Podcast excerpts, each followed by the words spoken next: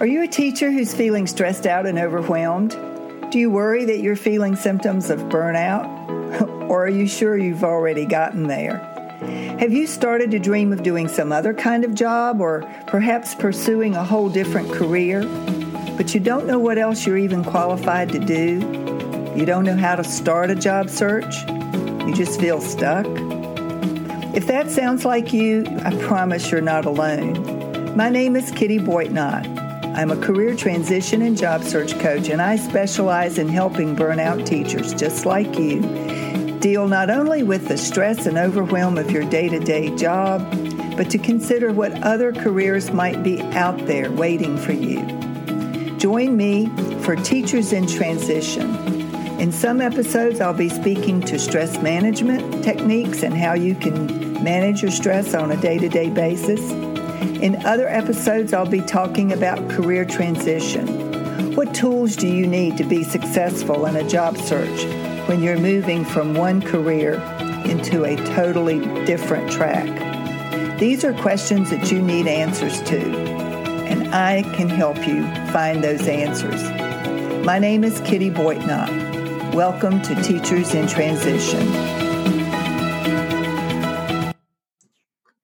Welcome back to another episode of Teachers in Transition, the podcast and the YouTube channel.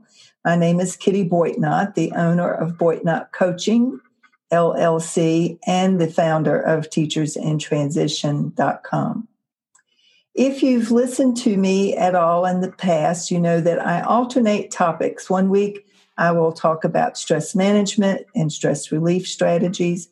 Uh, this alternating week, I talk about career transition because the main focus of my business is helping burnt out teachers who are ready to make the leap into some new kind of job or career.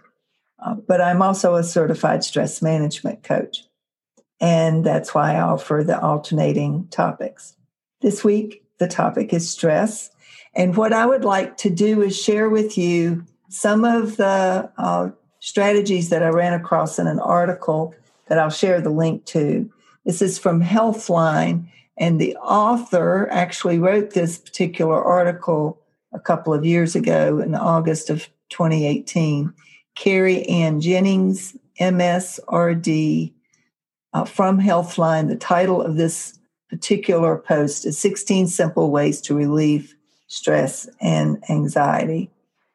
And I'm thinking that even though this is summertime and generally a time when teachers in particular are enjoying some time off, some time with friends, perhaps taking a vacation.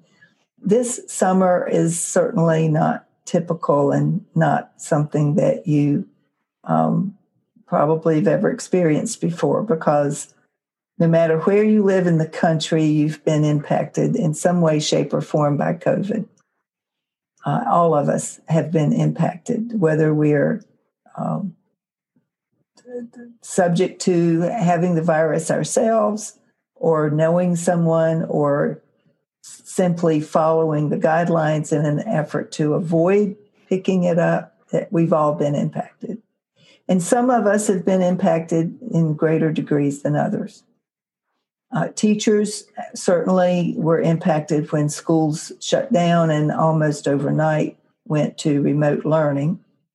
And now that we're past July 4th, there's a lot of conversation all across the country about how to start school back, when to start school back, what does it look like, how do colleges and universities get back up and running after closing down in March.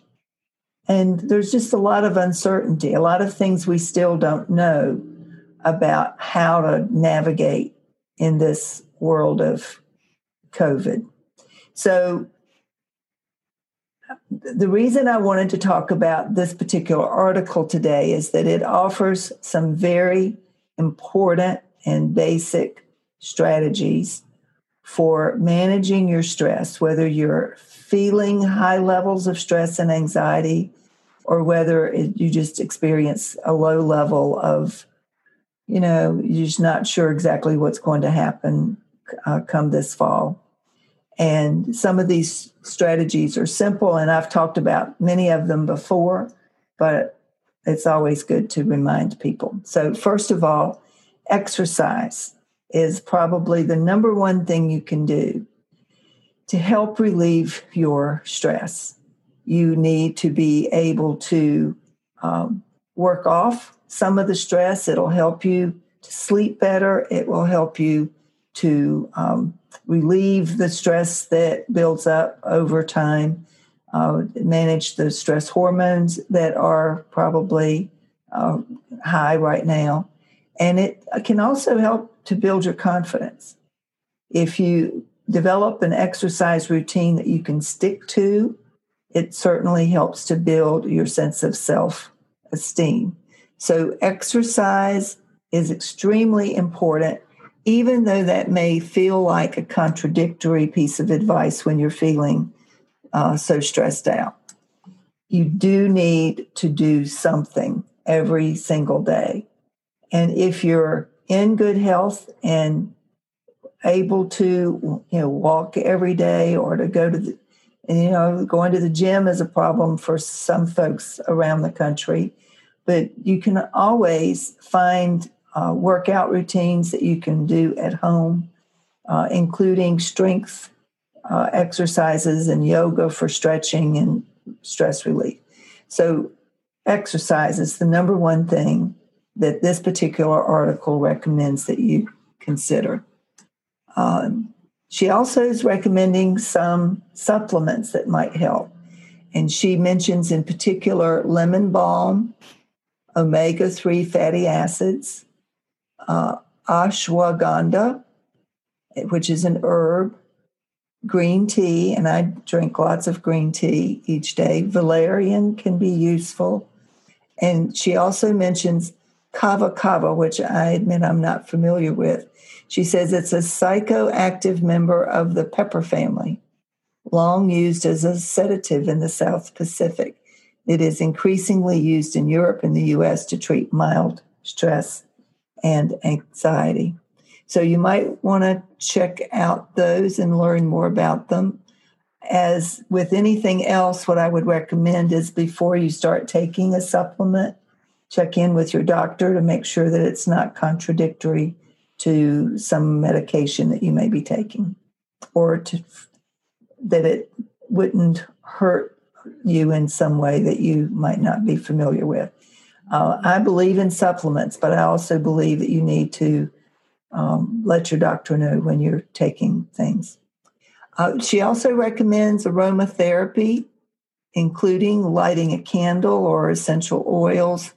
And some of the scents that are soothing, especially soothing, include lavender, rose, um, Roman chamomile, frankincense, and geranium.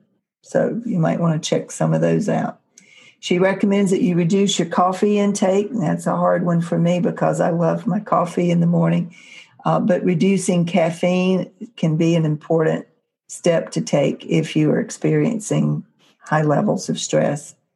Write it down, journal about what you're going through, how you're feeling. Getting it out on paper sometimes can help to relieve the stress. And I'm a big believer in journaling during times of stress.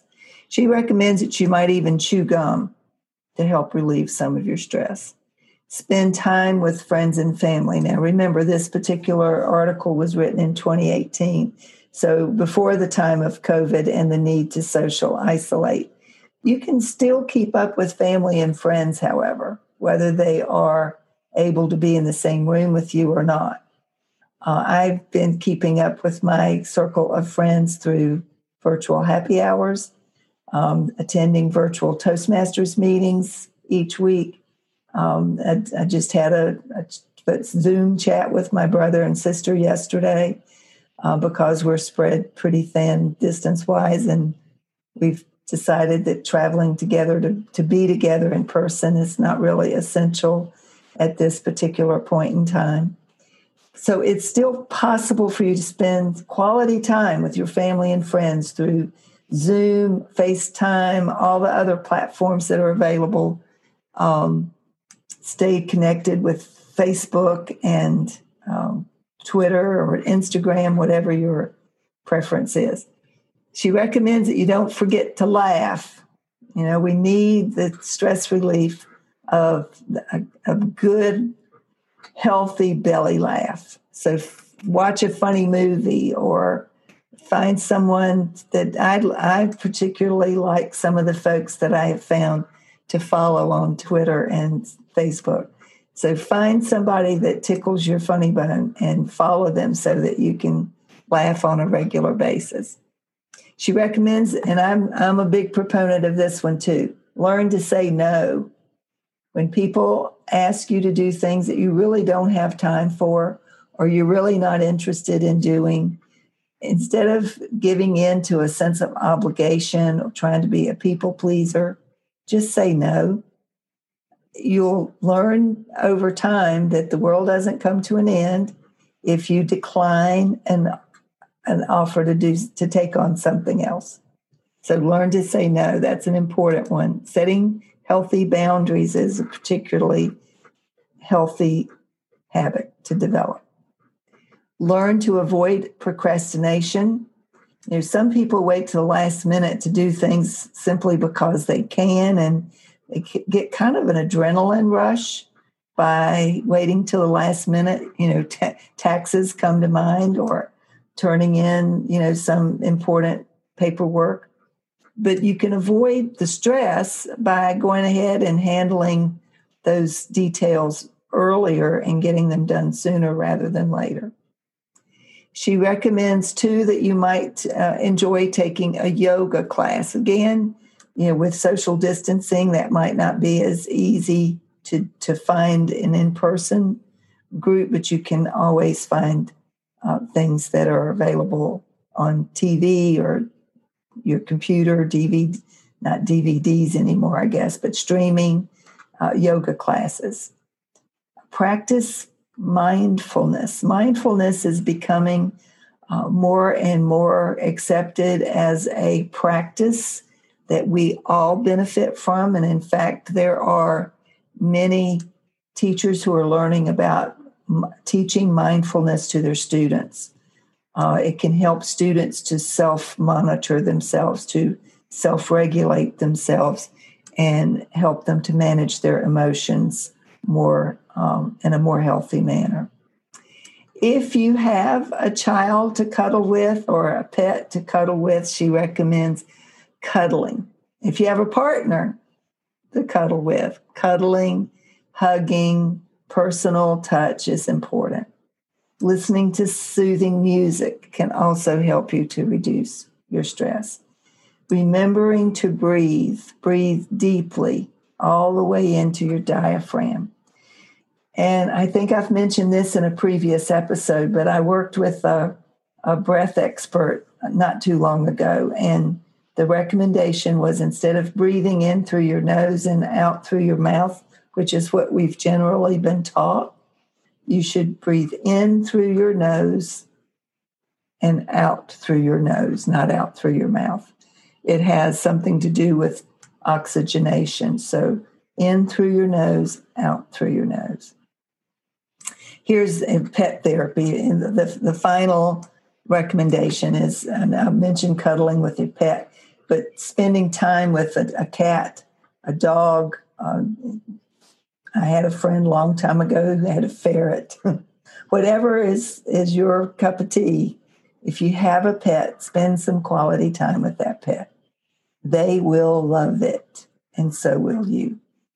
The bottom line is you need to find what works for you to help you minimize the stress that you may be feeling with everything that's going on in the world right now. And let's face it, there's a lot of stuff going on